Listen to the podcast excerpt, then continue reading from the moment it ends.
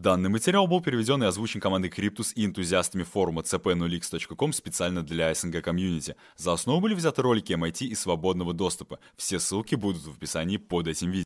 Салют, крипто братва! Кирюха с вами, и прежде чем вы начнете смотреть новую часть лекций Гэри Генслера, я бы хотел прояснить одну вещь. В этом уроке будет много цифр, которые на данный момент не актуальны, так как лекция была записана в 2018 году, а мы перевели ее в 2021. Как бы то ни было, смысловая ценность материала нисколько не упала, и этот урок, ровно как и предыдущие и последующие, огромный кусок фундаментальных знаний о природе блокчейна и его перспективах. Поэтому желаю вам приятного просмотра и спасибо за внимание. Итак, платежи часть вторая. Давайте-ка посмотрим, что у нас по плану. Ну, конечно же, материалы для чтения. Это как всегда. И что у нас было, кстати, вчера? Кто помнит? Кто мне скажет, что вчера был за день? Келли? 10 лет с основания биткоина. Биткоину 10 лет. А что еще вчера было? Хэллоуин? Нет, это не мой день рождения в очередной раз. Так что сегодня мы повеселимся и поболтаем немного об этой годовщине. Ну или дне рождения. Вы, кстати, как это называете? Годовщина? Годовщина. День рождения? На самом деле тут еще нет такого строгого термина. Так день рождения же в январе. Что-что? Ну, день рождения в январе. День ра... Хьюга, а почему ты считаешь, что день рождения в январе? Неразборчивые звуки спора. Рихам, Но в нашей культуре рождение означает смерть в определенном моменте, поэтому годовщина подходит сюда получше. ну, ну, вы, вы поняли, да, вы поняли. Рождение также означает смерть. Я же правильно понял вас? И Рахим считает, что лучше говорить годовщина. Интересное мнение. В общем, мы поболтаем об этом. Об этом... Знаете, в этом есть что-то такое экзистенциальное. Окей, далее мы поговорим о платежных системах и их болевых точках. Я думаю, знаете, здесь мы устроим такую живую дискуссию на эту тему. И я, конечно же, дам вам пару подсказок, но наибольший вклад должны будете внести вы сами. А, То есть здесь будут вопросы, как блокчейн вписывается в платежные системы и почему мы до сих пор еще, знаете, не видим вот этого общего широкого принятия и адаптации вот этой новой технологии. Также мы еще поставим такой вопрос, как а, какие болевые точки находятся уже у блокчейн-технологий.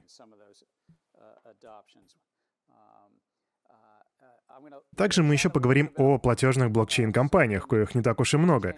Я имею в виду, было бы много, вернее, много тех, что существовали лишь на бумаге, но тех, что реально взлетели, достаточно мало. Ну и затем подведем итоги. И вот вопросы, которые мы, над которыми мы сегодня поработаем. Какие уроки можно будет извлечь? Тут мы не будем копать слишком глубоко, но это важный вопрос. Сможет ли помочь нам второй уровень? Вот в этом мы поковыряемся после того, как разберемся с болевыми точками. Какие перспективы в трансграничных платежах? Ну и так далее. И еще мы поговорим о компромиссах между закрытыми и открытыми блокчейнами в аспекте платежных систем. Ну что, с юбилеем, с годовщиной, ну или с днем рождения для некоторых из нас. Прошло 10 лет. Это замечательно. На самом деле есть люди, которые считают, что дата должна быть 1 ноября, потому что на момент загрузки на сайт в некоторых частях света уже было 1 ноября. Итак, что же нам известно о 10-й годовщине? Есть у меня тут забавная статистика того, что случилось за а, эти 10 лет. Цена достигла 6300 долларов практически из ничего. Ох уж этот Сатоши. Капитализация рынка 110 миллиардов долларов. Возможно, еще через 10 лет мы уже не встретим друг друга. Но запишите на себе на листочке бумаги. Это такое упражнение, вам стоит его сделать для себя. Запишите это на бумаге и положите листочек куда-нибудь, ну или приклейте себе на ноутбук. Напишите, какой, по вашему мнению, будет цена биткоина через 10 лет, а затем через 20 лет. А затем вспомните этот курс через 10 лет и посмейтесь над собой. Вы знаете, я не знаю, будет ли у нас связь через это время. Может быть, у нас будет какой-то групповой чат. Ну что говоришь, Эллен? Не хочешь угадывать? Ну, тебе не нужно делиться этим со мной. Не, нет, просто запиши и подумай, какой цена будет через 10 лет. Это же не так сложно, правильно? Альф, хочешь поделиться своими цифрами с классом? Но мы пока обсуждаем направление, будет ли цена выше или ниже текущей. Вот как. Кто думает, что цена будет ниже через 10 лет? Хорошо, похоже 30-35%. Кто думает выше? 60-65. А я смотрю, у Алины и Эллона мнения разделились. Цена будет ноль. А я думаю, будет еще ниже. Может быть, я имею в виду, через 10 лет все может кардинально поменяться. Возможно, биткоин вообще не будет существовать. Справедливо. Возможно, он перерастет во что-нибудь еще. Ваш комментарий, пожалуйста. Да, просто хотел спросить, а разве рыночная капитализация — это не самый важный вопрос? Потому что люди для этого используют биткоин. Вопрос о цене предполагает же определенное количество долей, монет и токенов. То есть то, как люди будут майнить в будущем, может очень сильно повлиять на цену, верно? На самом деле это очень хороший вопрос. Вы можете также записать не только цену, но и рыночную капитализацию на своей бумажке. Ну, конечно, если вы думаете как Эллен, то у вас оба значения будут равняться нулю. В ином случае это зависит от того, сколько монет и токенов на рынке будет, ну и, собственно, так далее. Кто-нибудь еще хочет занять такую же позицию? Может, Алин? Но я думаю, это будут нули. Много нулей. Много нулей. Хьюга? Я бы хотел прокомментировать предыдущий комментарий. Мы же точно знаем, какое количество биткоинов будет через 10 лет. А знаем ли мы, сколько биткоинов будет через 10 лет? Юга говорит, что мы знаем, поскольку это прописано в коде. Напомните ваше имя. Айзек. Ну, первое, тут многое зависит от майнинга. У кого-то, полагаю, может, могут быть хорошие технические знания в этой сфере. Также многое будет зависеть от, от распределения ресурсов. Я лично вижу на горизонте приличную такую встряску, так что кто знает. Второе, тут многое зависит от того, от потока биткоинов, которые торгуются и переводятся. Если есть ограни- ограниченная рыночная капитализация, то это равносильно акциям в Китае, когда вы, ну, по факту не видите актуальную стоимость. С этим я согласен. И здесь есть еще одна причина, по которой мы не можем... Да люди могут перестать майнить. Люди могут перестать майнить. Ну да, например, если увидят ноль через пять лет. Да, возможно. Если источник иссякнет, то никто не захочет работать дальше. Но какая еще причина есть, по которой мы можем увидеть изменение цены? Шимон? Форк. Форк. Верно. Может случиться консенсус 51% касательно изменений дальнейшей, как, как вот я это называю, дальнейшей денежно-кредитной политики. В эфириуме мы видели такое уже дважды. У эфириума была такая, было некоторое вознаграждение за майнинг блоков. Затем они порезали его, и цифры поменялись. И поменялись они с 5 до 3, и вот сейчас, я думаю, будет уже с 3 и до 2.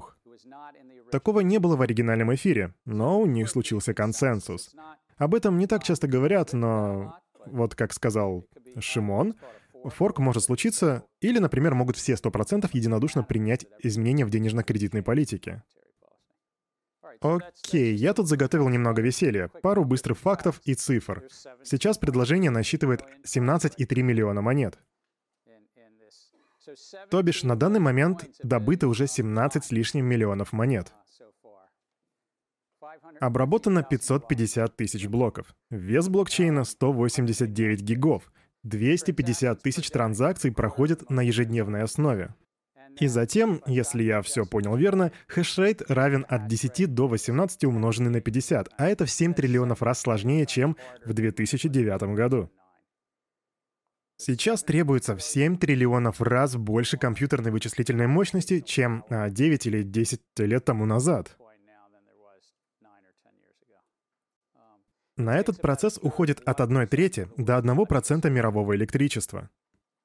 И я видел пару интересных комментариев этой ночью в обсуждении курса на сайте на тему «хорошо это или нет?». И, возможно, это не очень хорошо, но, как бы то ни было, с годовщиной биткоин. Ах да, еще уникальные адреса. Полмиллиона уникальных адресов. Биткоин-адресов. Итак, у нас есть десятки миллионов людей, владеющие биткоинами, и лишь полмиллиона адресов. Что это по большому счету для 20-30 миллионов людей значит, которые считают, что владеют монетами и при этом не имеют адреса? Так где же они ими владеют? Джеймс? На бирже? Да, на какой-нибудь бирже или каком-нибудь кастодиальном. По сути, полагаясь на кого-то со стороны. Все же полмиллиона адресов и лишь 30 миллионов, и, и целых 30 миллионов владельцев. 10 тысяч нод. На сайте BitNotes вы можете посмотреть, где территориально находятся ноды. И также можете увидеть их концентрацию на территории.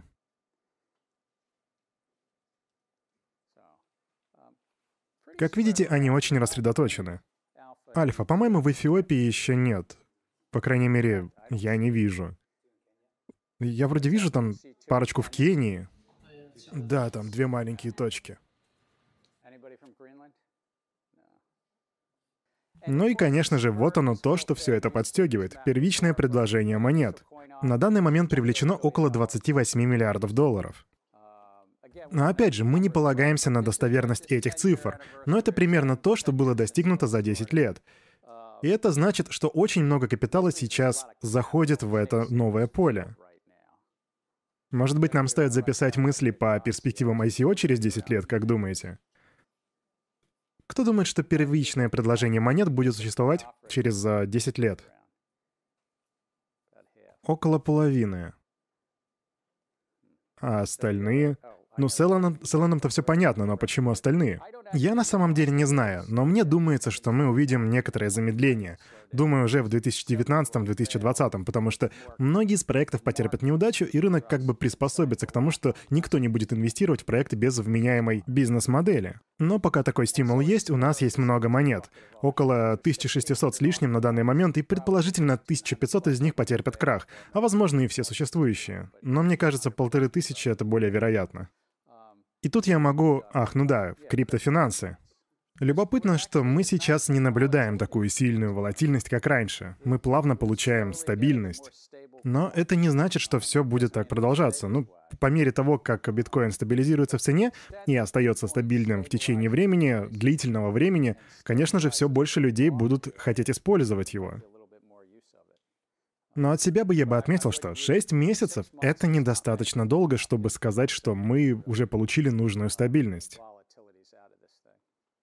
Окей, давайте теперь вернемся к платежным системам. Сейчас я хочу вас спросить, а какие у нас тут болевые точки? Я, конечно, мог бы сразу переключиться на таблицу с записанными в ней болевыми точками, но это было бы слишком просто. Кто-нибудь из вас желает поделиться своими мыслями по этому поводу?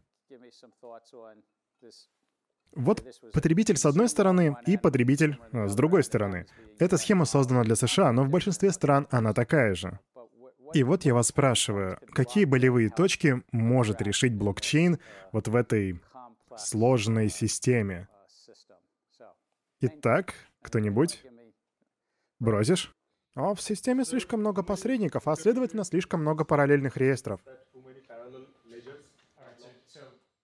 Получается множество посредников с параллельными леджерами. Что еще? Ну, думаю, есть немалые затраты на доверие. Ага, высокая цена, вызванная недоверием. По статистике Мирового банка от 1% до полутора от мирового ВВП, что, полагаю, составляет где-то от 400 до 800 миллиардов долларов в год. Зан? А, скорость исполнения. Скорость исполнения. И что вы имеете в виду, когда говорите скорость исполнения в контексте платежей? Но я имею в виду возможность получения контрагентам денег и возможность их э, реализовать. По сути, окончательный расчет, и перед ним часто идет авторизация и клиринг. Но окончательный расчет обычно занимает целых... Обычно это пару дней. А это немножко странно, потому что, ну, когда я делаю перевод, моя мамочка в Индии получает его, ну, примерно, а, ну, где-то за три секунды. Ах да, тут и вправду занимательная история. Это такой бэк-офис этой системы. С точки зрения клиента, скорость переводов выглядит очень быстрой, но со стороны продавца все выглядит уже немного иначе. Пожалуйста. А, ну, тут еще такой момент. Ну, то есть, например, если бы у меня не было банковского аккаунта, да, то все эти шаги на слайды, на слайде я вообще не мог их пройти, верно? Иными словами, финансовая доступность. Итого у нас были затраты, финансовая доступность, задержка. Ну, тут больше для продавца и других посредников, как мы уже с Бротишем поняли. И есть множество леджеров, в которых имеют место быть проверки, и, соответственно, это тоже затраты. Шон? FX-расчеты в режиме реального времени. FX-расчеты. А что ты тут имеешь в виду? Ну, это когда у вас есть одна валюта, Ну, то есть, знаете, это же как бы соглашение о продаже, например, доллара а, к российскому рублю. Ну или, например, это может быть, э, ну, криптовалюта, и вы фактически можете сразу урегулировать сделку. Ну то есть соглашение о продаже, например, вот валют. Если я все правильно понял, то речь здесь идет о трансграничных переводах. То есть прыжок с одной бумажной валюты на другую валюту, что технически выглядит как перепрыгивание с одного реестра на другой. То есть из реестра долларов в реестр, вы сказали рубль, да? А у них есть там леджер? Да, у них есть леджер. Знаете, у меня тут есть э, давняя байка. А, я время от времени проводил время на заседаниях по финансовой стабильности в, в Швейцарии. И когда Россия собиралась провести следующую встречу G20, кстати, вот следующая должна пройти в Аргентине, но в тот год это была Россия. Так вот, заместитель управляющего Центрального банка хотел погрузиться поглубже в мои вопросы, вернее, в вопросы, связанные с моей областью, а конкретно деривативы. Ну, в общем, не буду все целиком рассказывать, но я тогда многое узнал. А не знал я тогда то, что у них есть реестры. Итак, что у нас получилось? Вы назвали стоимость, затянутый расчет, в особенности для продавцов, но никто не назвал возвратные платежи. Кто-нибудь хочет мне рассказать, почему продавцы так не любят то, что называется возврат платежа? Или это характерно только для США? Бротишь? Ну, а мы видели на прошлом уроке, что 2.75 из 100 долларов а, уходит на комиссию, правильно? Так что, возможно, это как-то может быть связано вот с платежами. Итак, в США высокие комиссии, 2,3 четверти процента, когда дело доходит до кредитных карт. Но одна из фишек — это возврат платежей. Возможно, нехватка в завершенности транзакций. И вы, по-моему, проводили, приводили пример политической кампании, и когда ваше вот подразделение было закрыто, некоторые люди приходили и говорили, что они сделали платеж по ошибке и просили вернуть деньги назад. Все верно. У продавцов нет завершенности процесса. Джек? Иногда возврат платежей — это не только возврат того, что было потрачено. Наверное, знаете, это даже оказывает эффект на то, что покупатели с большей охотой пользуются такими транзакциями. Я думаю... Напомните ваше имя? Дэн. Итак, Дэн и Джек сейчас заняли две противоположные стороны. Со стороны потребителя... Так, нет, у Джек, Джек сторона потребителей, а у Дэна сторона продавца. Продавцы хотели бы окончательного расчета. Они хотят... Когда я работал, когда я работал в Хиллари, да, мы тогда не продавали товар, но при этом мы принимали пожертвования и придерживались специальных нормативов.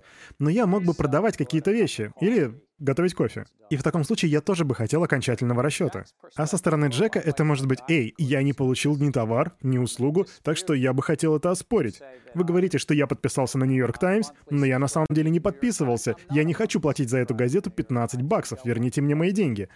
Это то, что называется возвратом платежа. Сейчас вы можете видеть, что покупатели и продавцы на самом деле немного отличаются друг от друга. По крайней мере, это актуально для США. Возможно, продавцы когда-нибудь скажут, что не хотят таких условий, и мы посмотрим, чем в таком случае уже ответят покупатели. Мошенничество. Ну, конечно. Конфиденциальность. Вроде бы этого никто не упомянул. Но в современной платежной системе в нашей компьютерной эпохе есть очень длинная цепочка с огромным количеством данных о всех нас.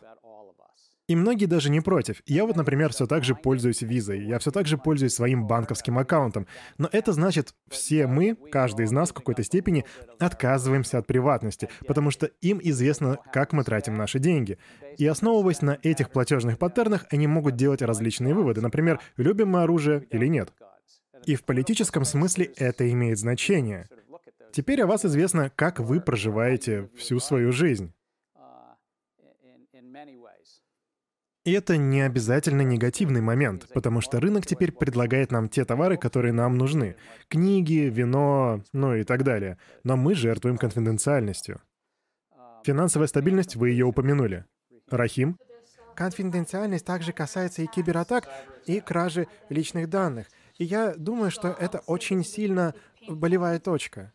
Ну, я должен был... Да, хорошо, я, я полностью согласен. Кибератаки и все такое. Итак, со всеми этими а, болевыми точками возникает вопрос, сможет ли блокчейн решить их все или хотя бы какую-то часть. Так что мы еще раз должны взглянуть на преимущества блокчейна.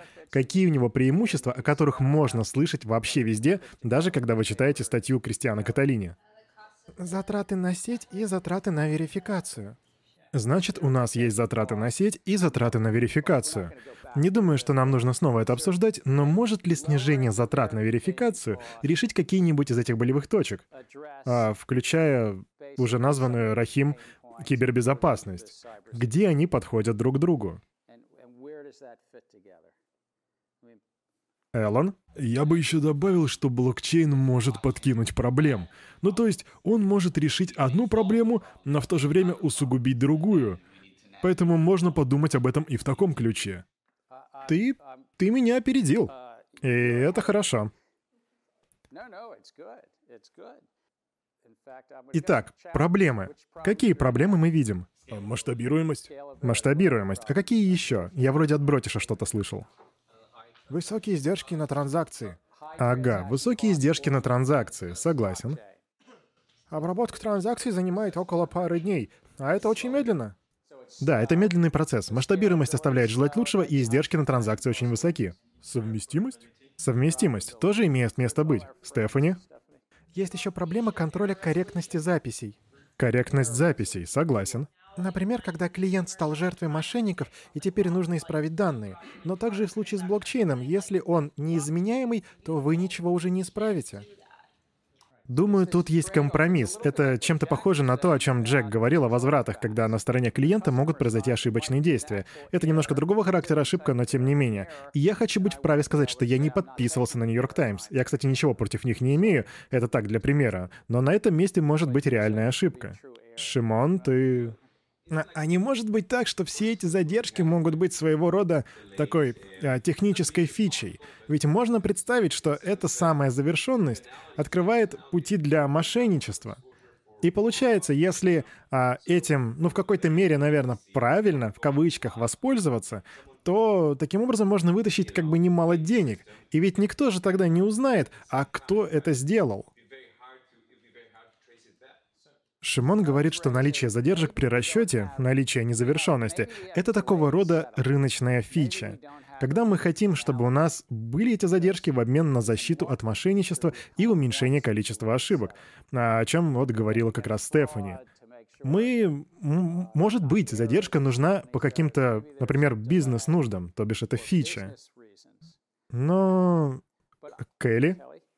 Может, может кто-нибудь хочет принять оппозиционную сторону? Я просто хочу видеть оппозицию, как у Эллона. Ну, я человек предвзятый, признаю. Для меня, если честно, это звучит как «А давайте-ка сами придумаем такую систему, чтобы она была еще хуже предыдущей, потому что мы можем». Да и вообще, ну, ну конечно, преимущества, разумеется, есть. Отсрочка, урегулирование, допустим, тоже имеет свои плюсы, но и завершенности тоже плюсы есть. Так вот, а почему бы нам тогда их не совместить? То есть не обязательно устанавливать низшую систему расчетов и говорить «хорошо поработали». Можно предложить, допустим, какое-то решение, которое дает действительную окончательность, но только тем, кому это нужно. Если кто-то забыл с прошлой лекции, то Алин у нас в инициативной группе по цифровым валютам, а до этого он работал в сфере платежей. И он допускает, что у него есть некоторая предвзятость, но он говорит, окей, вы можете отложить урегулирование, но разве тут не может быть альтернативы? Потому что не в каждой сфере захотят отсрочить расчет. Я бы хотел связать эти две точки зрения с другой проблемой, а именно с проблемой управления. Как вот, например, в случае с эфириумом, где достаточно сложно вести управленческую деятельность, учитывая распределенную природу самого блокчейна. И знаете, иногда придется выбирать а, как бы между А и Б, где Б в нашем случае это уже форк.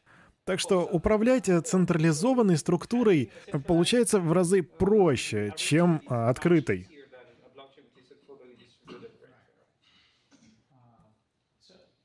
Рис. А еще, один, еще одна проблема может быть с государством.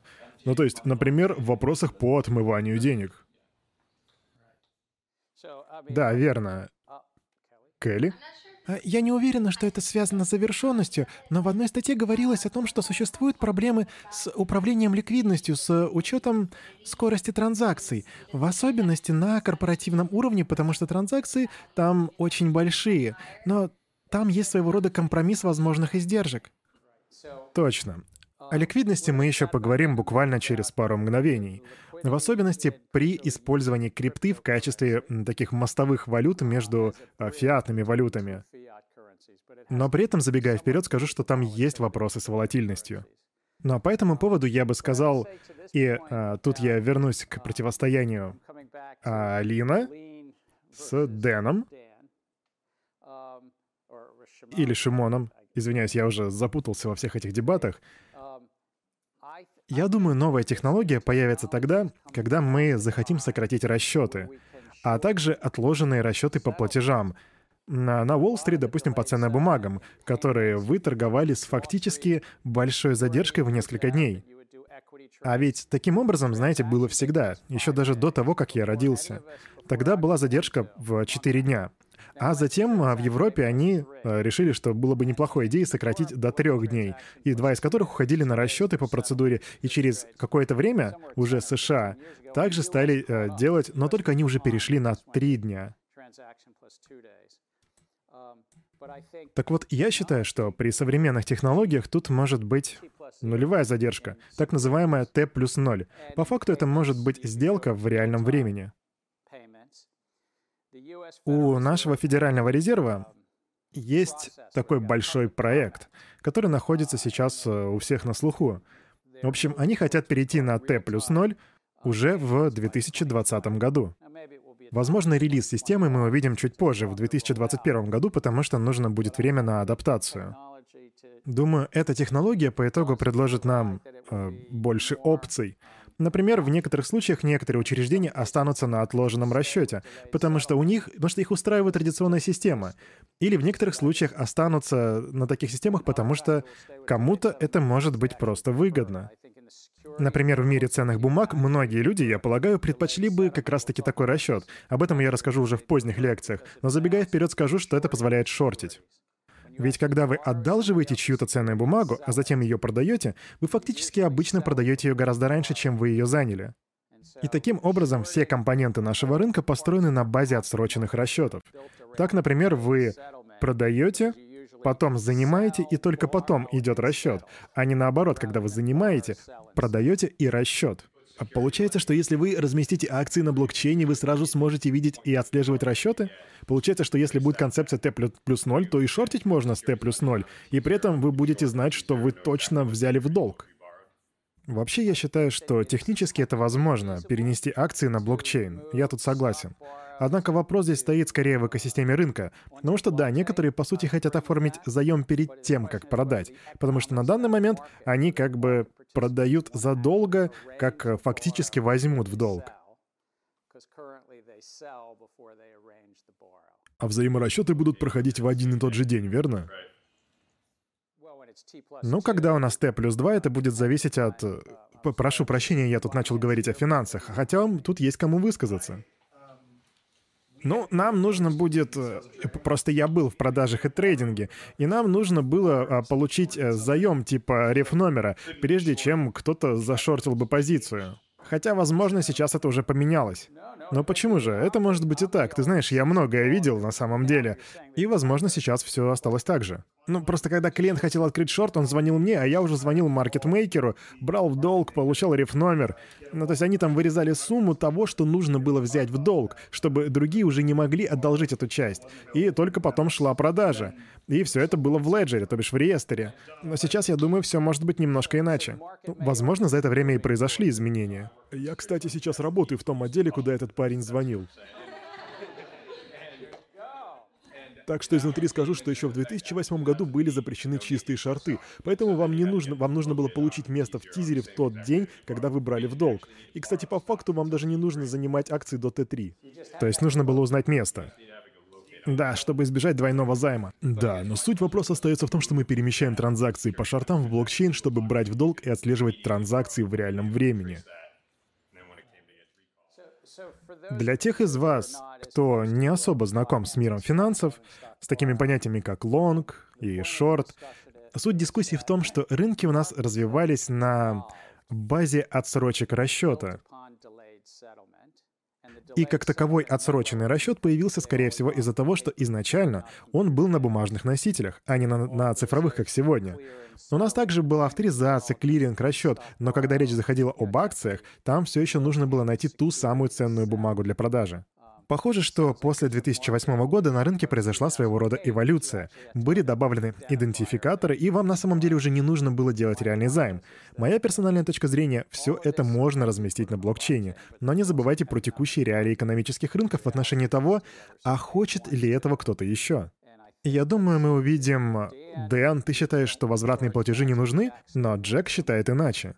И в отложенном расчете Шимон хочет сохранить текущий порядок, а Алин у него в оппозиции. И я так подозреваю, что на некоторых рынках а, вот Дэн и Алин считают, что завершенность будет нужна. И то, что блокчейн в действительности позволяет сделать, так это справедливую экономическую завершенность. Баланс. Раньше так у вас вообще не было возможности поднимать такой вопрос, потому что было слишком много бумаг.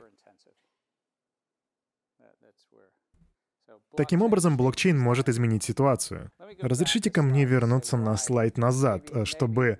Вот в чем мир платежей а подходит блокчейну? Я тут выделил некоторые моменты. Во-первых, в платежах, вернее, в платежных системах есть леджеры. И, видимо, тут у нас золотая середина. Там есть леджеры, и это то, на чем как раз-таки базируется продукт Сатоши Накамото. Несколько сторон, разумеется, хотят иметь доступ к леджеру, и во многих случаях эти же стороны хотят иметь возможность вносить изменения, то есть делать записи в леджере. И это суть всего этого. Возможно, вам удастся снизить затраты на проверку, и это хорошо, потому что это очень важный момент в экономике платежей.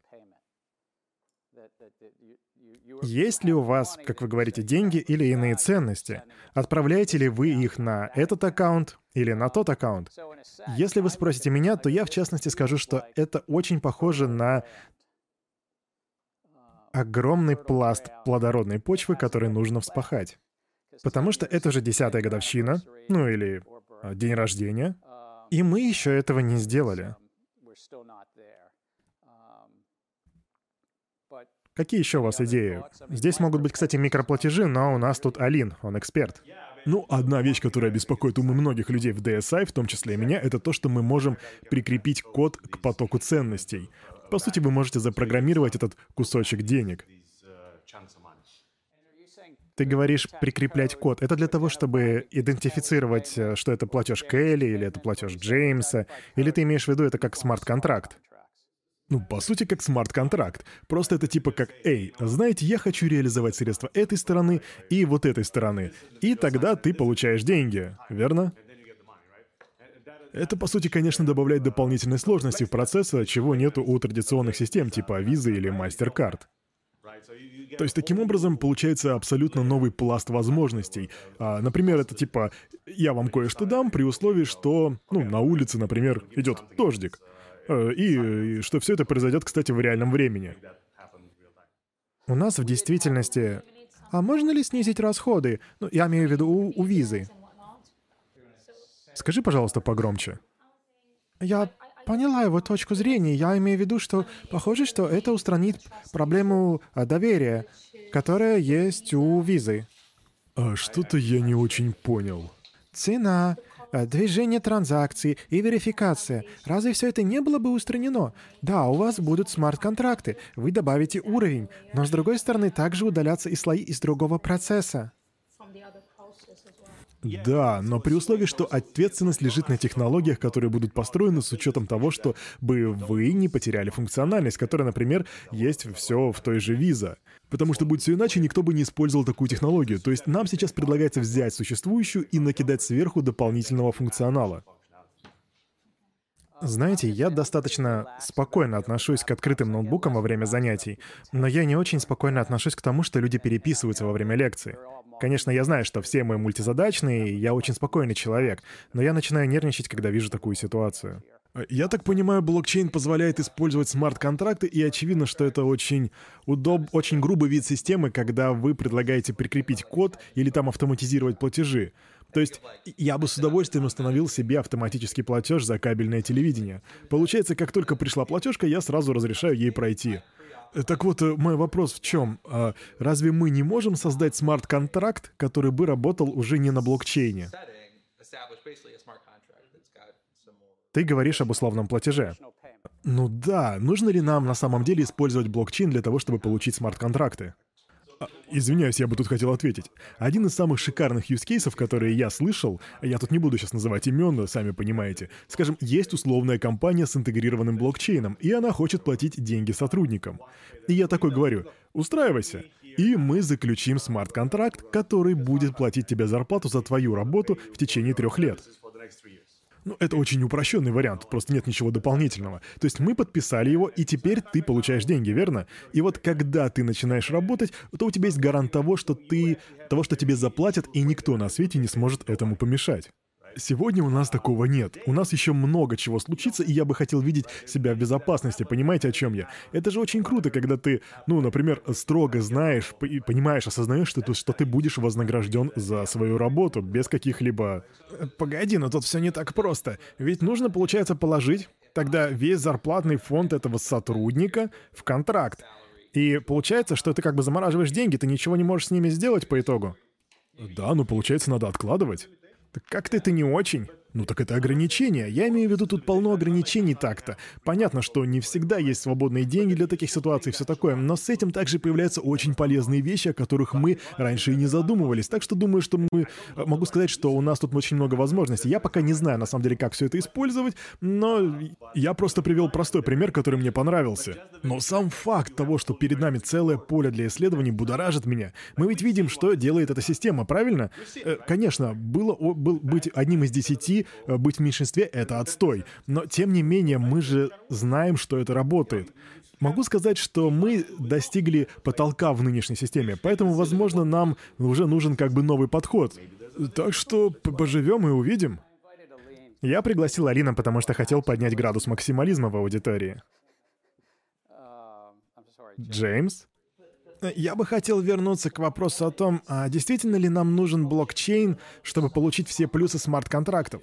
Я имею в виду, что я установил систему, ну там, дома у себя в Британии, и так получилось, что средства исчезли с моего аккаунта просто с течением времени. Так-то, может быть, я и могу признать некоторые преимущества блокчейна, но опять же, смарт-контракты, разве мы не можем интегрировать их, в анал их аналоги в существующие системы, чтобы сделать их лучше? Просто, как по мне, так это шаг назад для всей системы платежей, потому что за... вот э, было очень много новаторов, которые сделали вклад в существующую систему в течение последних 20 лет. Думаете, они не смогут сделать систему лучше, но без блокчейна? Вопрос заключается в том, действительно ли нам нужен блокчейн, или он нужен лишь для того, чтобы стать катализатором для устаревших систем, чтобы последние могли делать то, что и так технически делают, но уже с новой технологией они смогут делать это лучше. А это, кстати, реально интересный момент. Мы устроили тут дебаты и все такое. И вот пока мы сидим здесь все вместе, ведь вполне возможно, что все это произойдет. Вот один из примеров, который находится рядом, это BitTorrent. BitTorrent, если кто не знает, это ресурс, на котором вы можете поделиться видео в интернете, и никто... Да, тут есть некоторые противоречия с законом, но все же это ресурс, полностью меняющий представление о распространении всякого медиа-контента. Да, там случились некоторые проблемы с законом, поэтому все вышло не так, как представлялось, но все же эта область полностью поменялась. И очень реально, что блокчейны пойдут тем же путем. Это пока все туманно, но все же. Следовательно, блокчейн может стать катализатором, как BitTorrent. И потом у нас в какой-то момент появится что-нибудь как Apple... Как, как он там называется? Apple Store. Спасибо. Зан, ты что-то хотел? Я бы просто хотел, наверное, дальше развить эту тему. Э, я, кажется, недавно видел, как это происходит. А конкретно я недавно делал research по Swift, и вот после двух лет а, с блокчейном они запустили Global Payment Innovation. И похоже, что они вполне признают, что их система — это унаследованная старая система, и они понимают, что нужно что-то делать, чтобы поддерживать ее актуальность. И они вложили в это тонны денег, чтобы унифицировать стандарты для платформы и сделать ее проще. Это, конечно, не нужное нам блокчейн решение, но, но все же. Получается, что блокчейн стал катализатором для SWIFT. Ripple тоже был катализатором для SWIFT. И мы об этом поговорим чуть попозже. Но я тебя понял. И все же я бы бросил вызов группе. Это то, что я постоянно делаю. Есть ли возможность, что реестр с разрешением только на добавление, то есть когда вы добавляете информацию в реестр, но удалить ее не можете, что может и не есть хорошо, и вам нужен консенсус нескольких сторон, которые имеют право записывать данные в этот леджер, помочь, помочь вам... А, особый гость. Приветик, меня зовут Шри, и некоторые из вас меня уже знают. Шри Прабхупада. Он, кстати, вторая половинка При, муж, я так понимаю. Но это не причина, по которой он здесь. Да, он у нас в гостях как эксперт по платежам. А я не знал, что я эксперт. Конечно, эксперт. Может быть, ты представишься всем? Ну, не то чтобы я эксперт, я просто работаю в MasterCard, и а, так вышло, что я муж При. В общем, в индустрии я несколько лет, и мы там работаем очень усердно. Итак, ты работаешь в MasterCard. Поделись своими мыслями с аудиторией по этому поводу. Ну, я думаю, что я нахожусь в оппозиции ко всему вот этому блокчейну и всем этим криптовалютам. По нескольким причинам. Стало быть, ты в числе минималистов. Думаю, можно сказать и так. Я глубоко убежден, что мы можем реализовать весь функционал блокчейна уже на существующих в данный момент системах. На то есть несколько причин. Первая из них а, — крипта — это дорогие транзакции. Вы, вы можете легко защитить транзакции в системах, которые уже существуют сегодня. Так что нам не обязательно пользоваться биткоином и вот э, блокчейном в том числе. По сути, интерлок, о котором вы говорите, ну я считаю, когда дело касается биткоина и преимуществ распределенных реестров, все это может быть достигнуто на нынешних системах. Но не думаю, что стоит выбирать столь дорогие варианты, как этот. Ведь блокчейн будет дорогим, э, знаете, даже после масштабирования для, например, каких-то других отраслей. То есть все это будет очень дорого. Есть две вещи, которые важны в платежных системах. Это принятие и это масштабирование. То есть здесь все очень просто. Принятие и масштабирование. Если кому-то удастся достигнуть того и другого с блокчейном, то окей, хорошо, нет вопросов. Тогда, конечно, не будет причин не использовать его. И то же самое касается и биткоина. Немаловажно понимать, что нам понадобилось около 40 лет, чтобы добиться принятия масштабирования в Visa и MasterCard, да и во всей экосистеме в целом. То есть это немало времени. И теперь это работает. И даже если вы хотите заменять все это новой системой и достигнуть того же уровня принятия и масштаба, то вам стоит понимать, какие титанические усилия для этого потребуются. Это же почти невозможно. А уж какое количество долларов? Так зачем все это? Итак, я вижу, как несколько человек уже хотят принять... Хьюго, ты тоже собираешься принять эту сторону? Да я вот задумался. Мы еще продолжим. Я просто хотел выслушать оппозицию. И я очень благодарен за то, что вы выск... высказываетесь, потому что это очень полезно. Я не знаю, какая у вас э, должность в MasterCard, но продукт менеджер продукт менеджер А это вот ваше личное мнение, или вы высказываете точку зрения MasterCard? На самом деле, э, MasterCard занимается блокчейном, поэтому в этом случае я говорю за себя.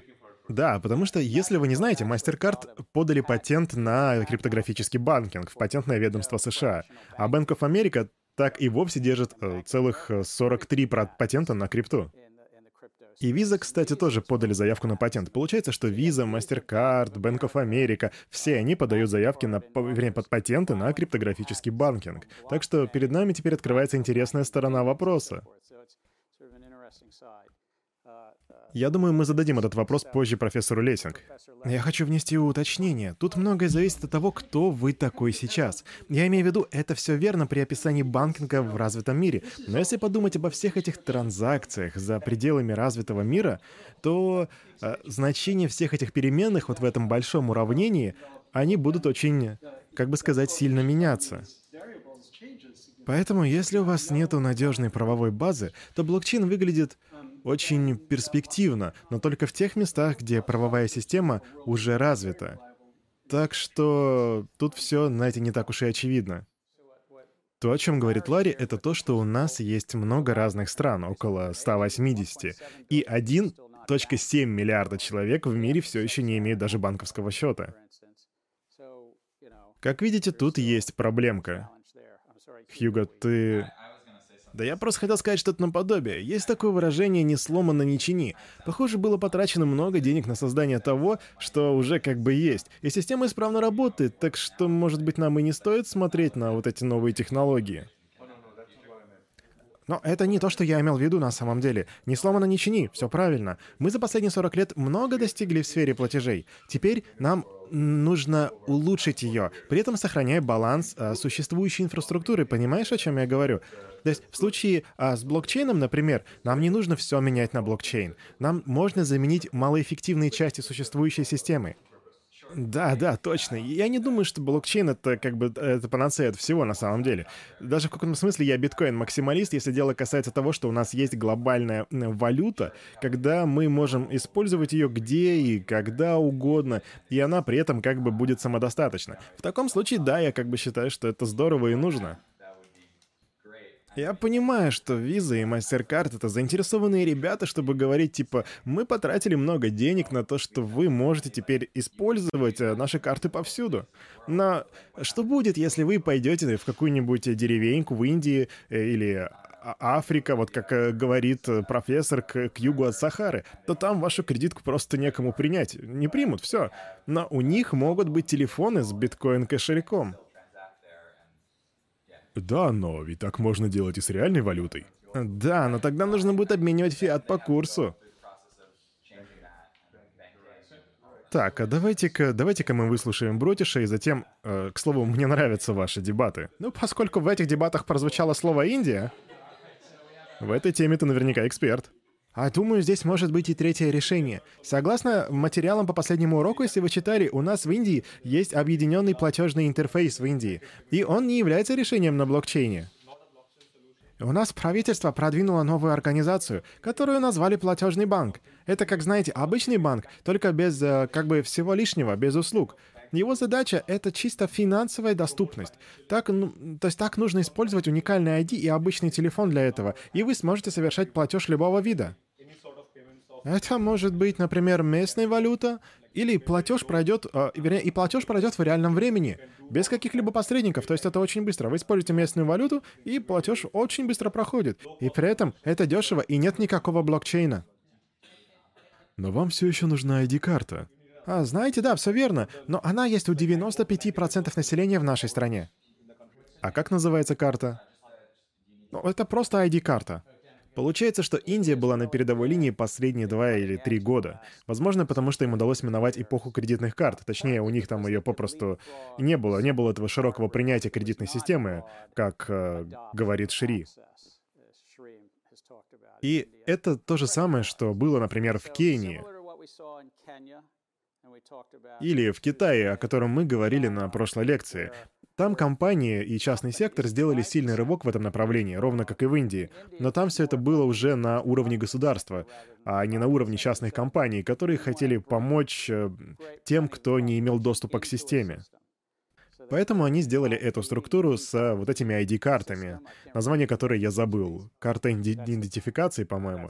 Также они построили а, IMCP, если, если я не ошибаюсь. IMPS — это было старшее поколение, а теперь у нас есть UPI, единый платежный интерфейс. Думаю, вот в такой вот системе не будет вот этих 270 базисных пунктов комиссии. Скорее всего, там будет одно или двузначное число. Видимо, что каждый платеж каждого в Индии Выплата зарплат происходит в этой системе и так далее. Также там есть идентификация по биометрическим данным, насколько я помню. Ну, разумеется, конечно, что теперь могут возникнуть проблемы с кибербезопасностью, потому что в каком-то смысле все это централизовано. Но Индия совершила огромный прыжок, так что это будет интересно. А между тем у нас были живые дебаты. Так все же, нужна нам завершенность или нет? Нужны ли нам возвраты платежей или нет? Можно ли все это сделать на блокчейне, или блокчейн нам вообще не нужен? И, конечно же, вопрос, если блокчейн все же хорош, заставит ли эта технология всех игроков принять путь инноваций и снижения затрат? Добавишь что-нибудь? Ну, на самом деле я бы хотел кое-что добавить. Блокчейн устойчивы к цензуре. Таким образом, каждый может обмениваться биткоинами без, э, понятное дело, без контроля со стороны правительства. Так это очень интересная вещь. Устойчивость к цензуре может выглядеть так. А я могу получить кредит, несмотря на мою расу, религию, этническую принадлежность, ну и так далее. Это то, что многие люди оценят как нечто очень полезное и хорошее. Однако, если это цензуроустойчивость по типу, а, которая позволит вам торговать наркотиками, то это вряд ли то, что нам нужно. То есть у нас получается такая ситуация. Технология позволяет нам получать цензуру, вернее, цензуроустойчивость, но общество говорит, что у нас все же есть некоторые моменты, которые нужно цензурировать. Например, та же наркоторговля или детский труд.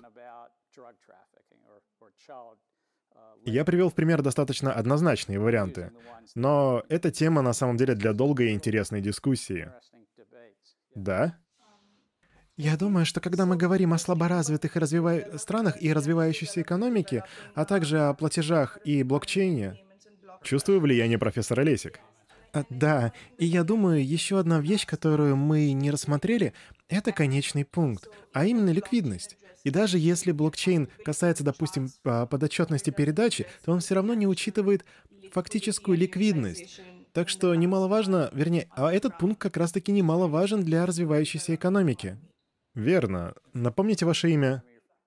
Авива. Итак, Авива, вы говорите, что конечный пункт — это как если бы кто-то мог использовать криптовалюту в магазине, чтобы купить хлеб или товары для дома или что-то для своей мамы. Да, тут не решается проблема принятия и масштабируемости. Точно. Фиатные деньги, а до того, как у нас э, появились бумажные деньги, у нас были монеты. Деньги — это прежде всего социальный конструкт, конструкция. Они хороши для того, чтобы ими платить налоги. Или долги, э, частные или государственные. И так в большинстве стран. И это как раз то, о чем э, говорит Авива. Наше общество как бы говорит, мы будем использовать это как расчетную единицу. Будь то трудовые отношения или покупка товаров в магазине, которые я покупаю, чтобы накормить мою семью.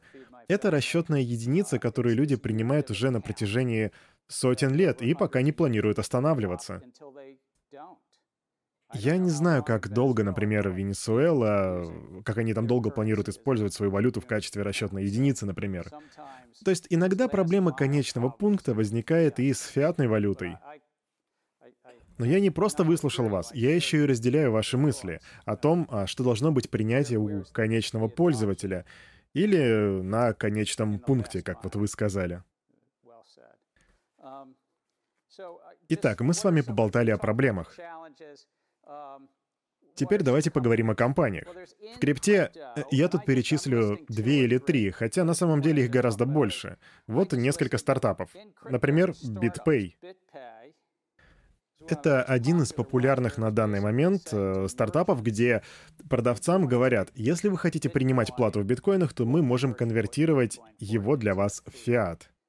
И это, по сути, их основная цель. И вот тут я хочу вернуться обратно к Хиллари. Ведь у нас были доноры, которые хотели давать нам биткоины. Как я и говорил ранее, мы в каком-то смысле были продавцами, которые хотели избрать президента.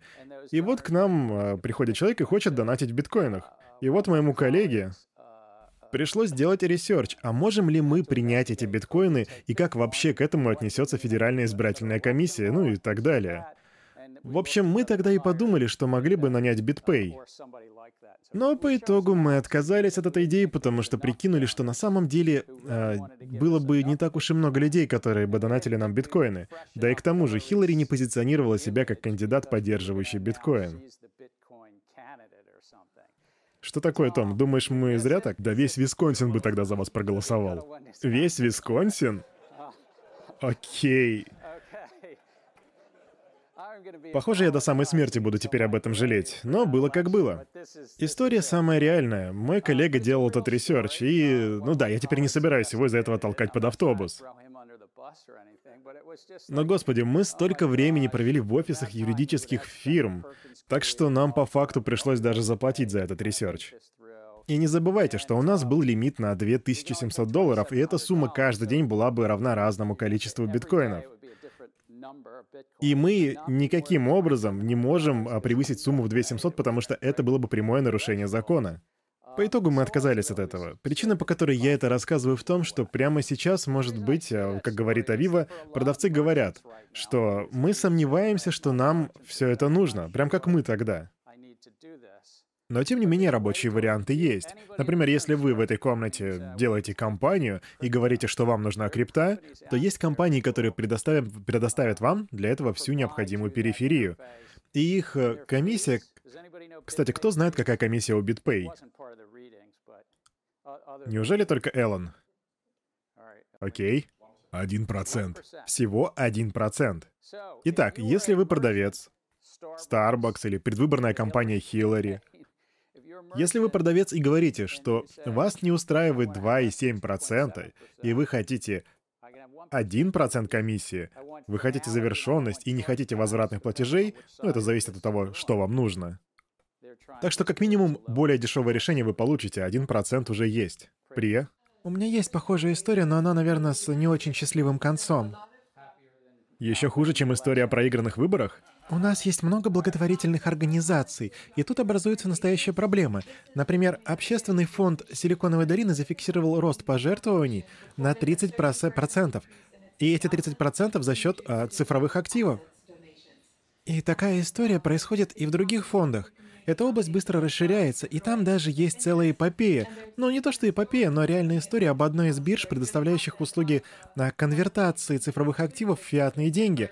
Так вот, а, эта биржа, о которой я говорю, она по итогу потерпела крах. А все из-за того, что объем был настолько большим, что попросту, попросту они не успевали работать. И это вполне объяснимо. Да, и будь это даже большая компания или политическая компания, всегда присутствует репутационный риск, потому что должна быть уверенность э, того, что средства в фонде — это законные средства. Всегда присутствует репутационный риск, который, наверное, не присутствует лишь у Starbucks, когда вы покупаете чашечку кофе. Я имею в виду, я никогда не управлял Starbucks, но... Ладно, получается, что криптобиржи и BitPay, по сути, предоставляют услуги ровно как и компании, которые занимаются электронными кошельками. Шон? Да мне просто любопытно, а как BitPay справляется с волатильностью? Как они обналичивают? Как они справляются с волатильностью? Ну, они берут только один процент с любой транзакции, но волатильность может быть выше этого процента, причем просто буквально через пару секунд. Так каким образом они уживаются-то с этим? Ну, по сути, они организованы с работой нескольких криптобирж. Я точно уже не помню, сколько их всего, вроде как три, от трех до пяти. Так что они выставляют э, цены максимально близкие к к тем, что на данный момент реальным. Я прихожу к ним и хочу купить кофе. Технология же работает таким образом. Допустим, что это кофе вроде 5 долларов Starbucks. Кстати, не дороговато ли 5 долларов? Зависит от того, какой кофе вы выбираете. А какой ты обычно берешь? За 2.25. Окей, 2 с четвертью. Но в режиме реального времени приложение BitPay вычислит, сколько это будет стоить. И они понимают, что в эти секунды они не сильно рискуют волатильностью. И ввиду этого они принимают на себя этот риск. Возможно ли, что какая-то часть транзакций съедает этот 1%? Да. Но в целом на дистанции они находятся в плюсе. Они переводят биткоины при в доллары. А эти доллары уже отправляются в Starbucks.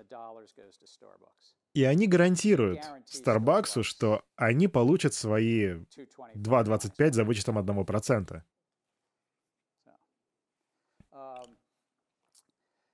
И вот на нашей сцене появляются стартапы.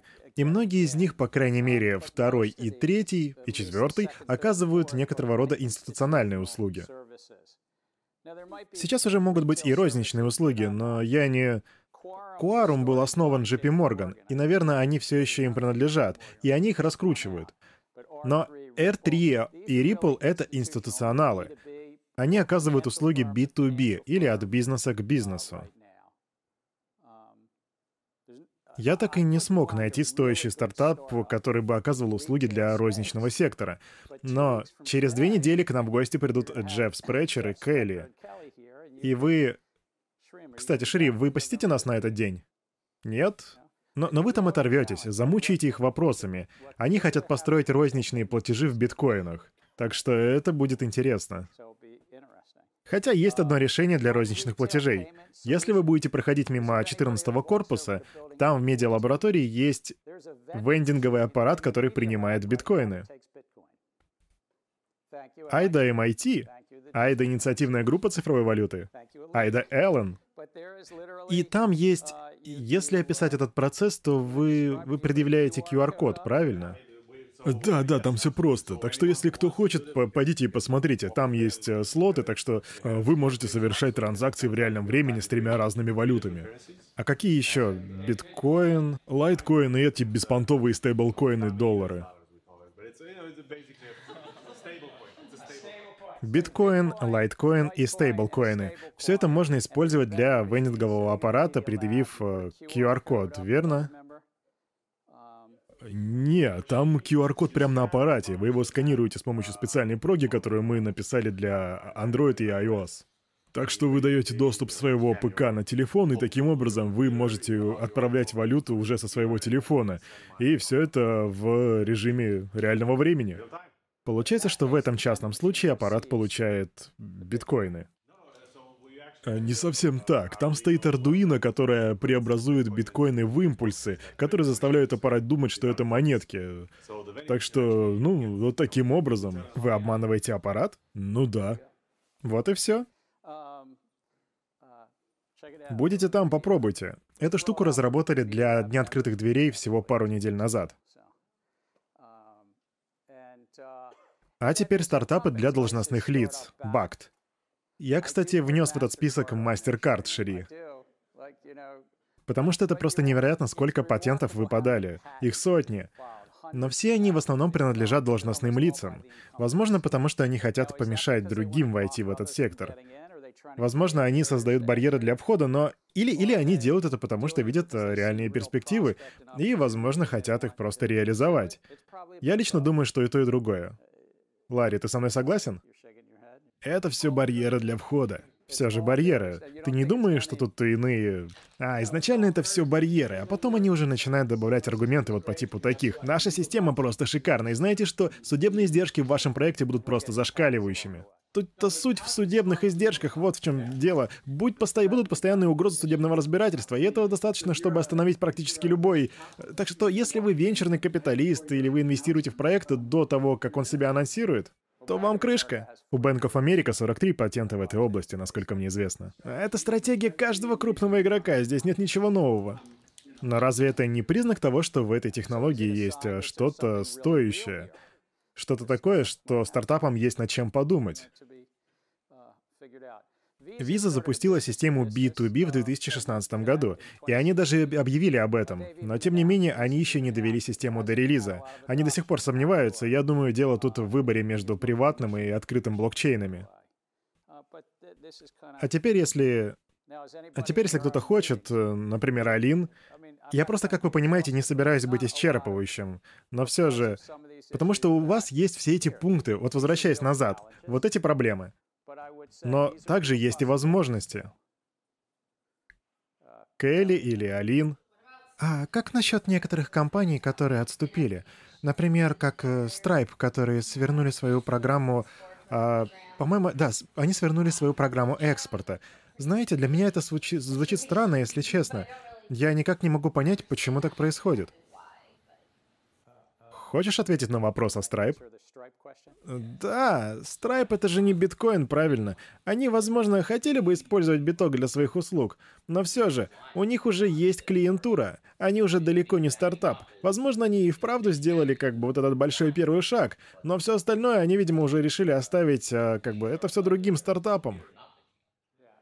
Чтобы вы понимали, Stripe — это провайдер платежных систем. Стало быть, они не предоставляют кредиты, как, например, Visa или MasterCard. Они даже не являются сетью, как Visa и MasterCard. Кстати, они и кредиты не дают, это делают банки, я оговорился. В общем, это провайдер платежных систем, которого нанимают продавцы, чтобы у них была возможность взаимодействовать с MasterCard, Discover, American Express, ну и так далее. Но почему же Stripe решили не продолжать двигаться в новом направлении? Я так понимаю, они просто не видели широкого принятия. Но давайте послушаем Алина. Э, да, всего пару моментов. У вас, кстати, там хороший список, есть чего начать. Вот правило, которое я для себя открыл три месяца назад. В криптопространстве не спекулируют по большей части... Ну, то есть я не буду вам тут uh, затирать про продавать дорого, покупать дешево, но по большей части это либо речь идет о майнерах, либо а, о биржах. Либо биржи, либо майнеры. Да, это то, где делаются деньги. Если вы не спекулируете и при этом зарабатываете, вы либо майнер, либо держите биржу. И для этого списка можно взять майнеров. Я бы туда поместил, например, Bitmain, потому что... Э, да, Bitmain. Для тех, кто не знает, они сейчас проходят ICO. Это первичное... Извиняюсь, IPO. А это первичное публичное размещение. Да, и у этих ребят много денег, так что у них очень высокая оценка. И сейчас у нас есть проблемы с производством AI-чипов, да, искусственный интеллект. А они, а, Bitmain как раз-таки хороши в производстве вот таких вот чипов. Так что у них есть перспективы. Но работает ли Bitmain в сфере платежей, используя блокчейн для оплаты? Но они инвестировали в Циркл, а это еще одна биржа, так что, возможно, с их-то средствами что-то и выйдет в этом направлении. Далее следует быстрая неразборчивая речь.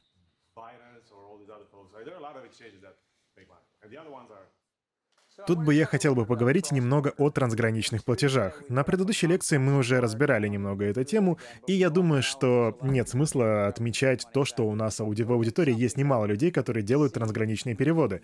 Когда вы переводите деньги таким образом, то вы вынуждены перепрыгивать с одной валюты на другую, и это занимает время. И банковская система на протяжении веков формировала такую систему перехода от одной валюты к другой.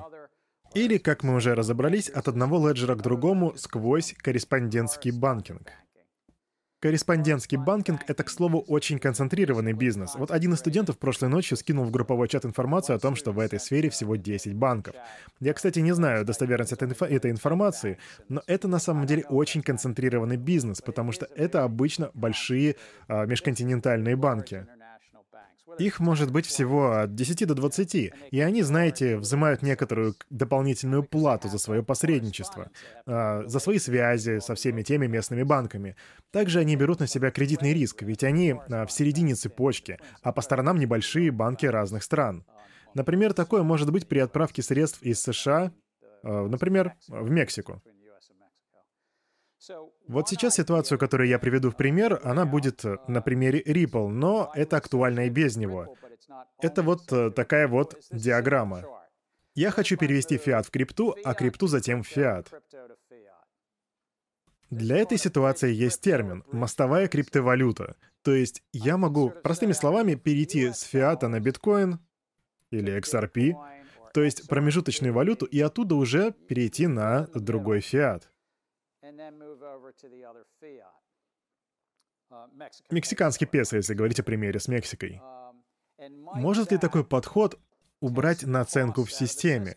Мы уже обсуждали по проблему волатильности, которую поднимал Шон. Если крипта сильно колеблется, то это приводит к некоторым проблемам. Также здесь могут э, возникнуть так называемые швы, потому что вам нужно будет делать конвертацию валюты дважды. Под валютой в этом э, случае я подразумеваю криптовалюту. Хотя я понимаю, что чисто технически криптовалюта — это не валюта. И вот в этом случае у вас есть аж две конвертации подряд. Есть спред между спросом и предложением. То есть вам нужно будет заплатить дважды. И также есть риск, связанный с волатильностью. Диаграмма на этом слайде — это концепт того, что Ripple пытаются сделать с, э, с Xrapid. Xcurrent — это приложение для обмена сообщений от Ripple, которое конкурирует со Swift. И эта штука, к слову, имеет потенциал. Многие банки уже ей пользуются. Но не путайте ее с другим проектом от Ripple, очень интересным проектом, который совершает уже перевод из фиата в крипту и из э, крипты в фиат. И все же, какую бы проблему бы блокчейн смог решить при трансграничных переводах? Может, кто-нибудь хочет высказаться? Том? Ну, блокчейн уменьшит количество посредников. Вам уже не нужен будет э, банк-корреспондент, который был бы посредником между мелкими банками. Ну, не все так просто, потому что у вас все еще будет две конвертации, а для такого процесса понадобится вмешательство, знаете, на некоторых маркетмейкеров, чтобы сделать вот эти конвертации, две подряд. Например, в случае с Ripple, они там уже встраивают эту систему в приложение. У них есть маркетмейкеры, которые обеспечивают ликвидность. Это, к слову, о вопросе о ликвидности. Ну, конечно, тут снижается количество посредников, все верно. Но что еще? А, ну, тут есть некоторый баланс а, во время обмена крипты между расчетом и комиссией, которую вы платите. Если вы хотите, чтобы все прошло быстрее, то вам придется как бы заплатить побольше. В противном случае это может занять, ну, знаете, а, немало так времени. Таким образом, у нас есть способ сократить время расчета. Вот то, что у нас на слайде, может быть проделано буквально за секунды. Я, конечно, не говорю, что вам не придется за это доплачивать, но это очень сильно увеличит скорость.